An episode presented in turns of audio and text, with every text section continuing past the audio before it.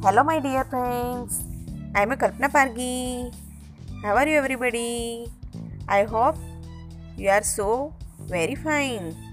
તો આજે આપણે વાત કરીશું ઇંગ્લિશ ભાષા આપણે શીખવી છે પણ કેવી રીતે સ્ટાર્ટ કરવું તો એનો પહેલો સ્ટેપની વિશે આજે હું વાત કરવાની છું તમારી સાથે તો everybody are listen to me carefully તો ઇંગ્લિશમાં આપણે પહેલાં સબ્જેક્ટથી હંમેશા સ્ટાર્ટ કરીએ છીએ કે સબ્જેક્ટ એટલે કે કર્તા.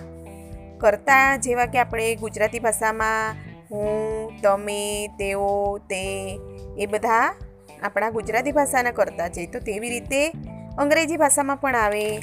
તો તેને આપણે અંગ્રેજીમાં સબ્જેક્ટ કહેવાય છે કે અને એનો યુઝ છે ક્રિયા કરનાર વ્યક્તિ કે તો એમાં આપણે સિંગ્યુલર એન્ડ પ્લુરલ એટલે કે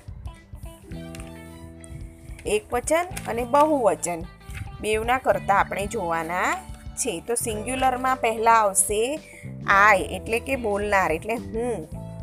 એટલે હું એટલે કે હંમેશા બોલનાર આપણે પોતે જોઈએ. તો એનો પહેલો સબ્જેક્ટ છે આય મીન્સ હું. તો એનું પ્લ્યુરલમાં થઈ જાય વી. વી એટલે કે અમે. અમે એટલે કે હું બોલું તો એક વચનમાં કહેવાશે. અને મારા કરતાં અમે બે ચાર વ્યક્તિ બોલતા હોય ત્યારે વી થઈ જશે. ઓકે? અને સિંગ્યુલરમાં પાછા આવીએ તો સાંભળનાર, એટલે કે યુ એટલે સાંભળનાર હંમેશા કોણ હોય? સામેવાળો વ્યક્તિ, એટલે કે તું. અને તું મીન્સ એક જણ સાંભળે છે, ઓકે? એટલે સિંગ્યુલરમાં એને તું કહેવાશે. અને યુ મીન્સ પ્લુરલમાં એક કરતાં તમે વધારે વ્યક્તિ મને સાંભળો છો, તો એનું પણ યુથ થશે મીન્સ તમે. અને આપણે અન્ય સિંગ્યુલરના કરતાની વાત કરીએ તો એમાં આવશે હી, શી ઇટ તો હી છે તે પુરુષ માટે હંમેશા બોયઝ માટે આવશે, મીન્સ તે. અને શી એટલે તેણી માટે.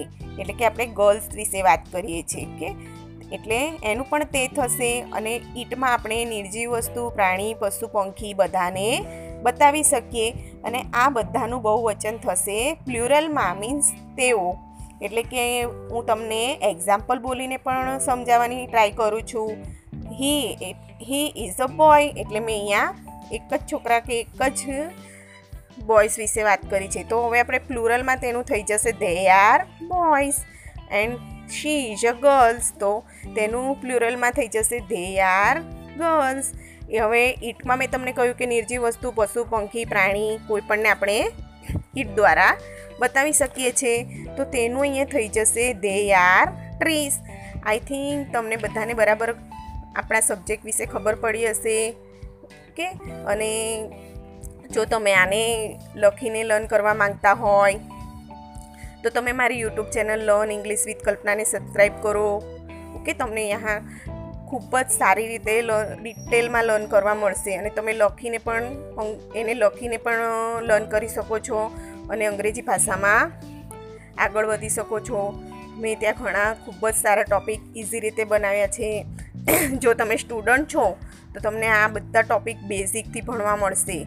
અને તમે કોઈ ઇન્ટરવ્યૂ કે જોબ માટે એક્ઝામ આપો છો, તો તમને, તમારા માટે તો આ ટોપિક ખૂબ જ આઈએમપી છે. Okay my dear friend Thank you to listen to me. Goodbye. Have a nice day.